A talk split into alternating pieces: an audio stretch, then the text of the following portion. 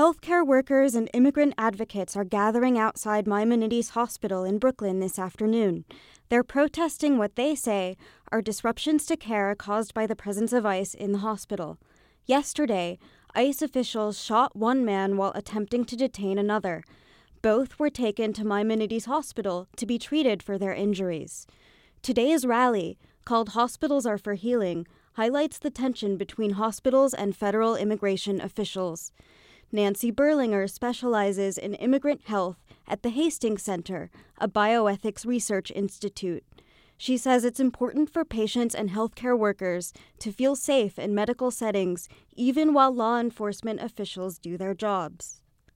It's important to articulate how does safety work when the needs of healthcare, the goals and the needs of healthcare overlap with other goals. And it's easy to see that the goals of immigration enforcement or criminal law enforcement or, or other uh, law oriented goals are different from the goals of healthcare.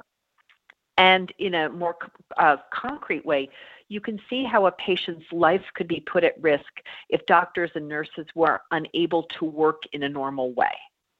Yesterday, after ICE agents shot one man and injured another during the attempted arrest, Witnesses saw immigration officials occupying space in the patient care center. From your point of view, how does this affect patient care right now? There is real concern that the presence of uh, immigration authorities is causing fear for other immigrant patients. And this is this is a real challenge when a hospital is a major trauma center because people could be coming in the hospital for all sorts of reasons. They've been in a car accident, for example.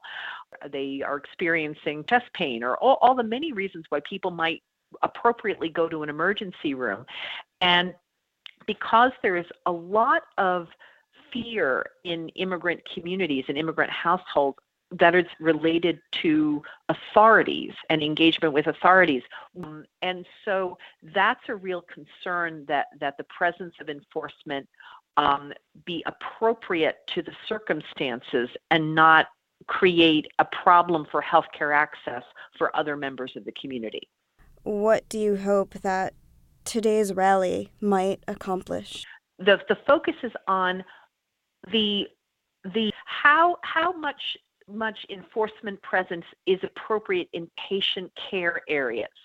It's that conflict. When when does the presence of authorities go beyond what is needed for in a particular situation to protect staff or to keep someone from fleeing, for example, you know, to, to think to think of situations like that, and become actually intrusive uh, of of the needs and rights of other patients or this patient. The that patient can a person can simultaneously be someone who is in custody and a person a patient like any other in need of care.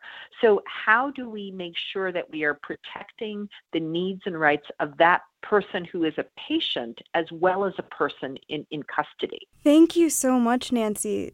Oh, thank you. Absolutely.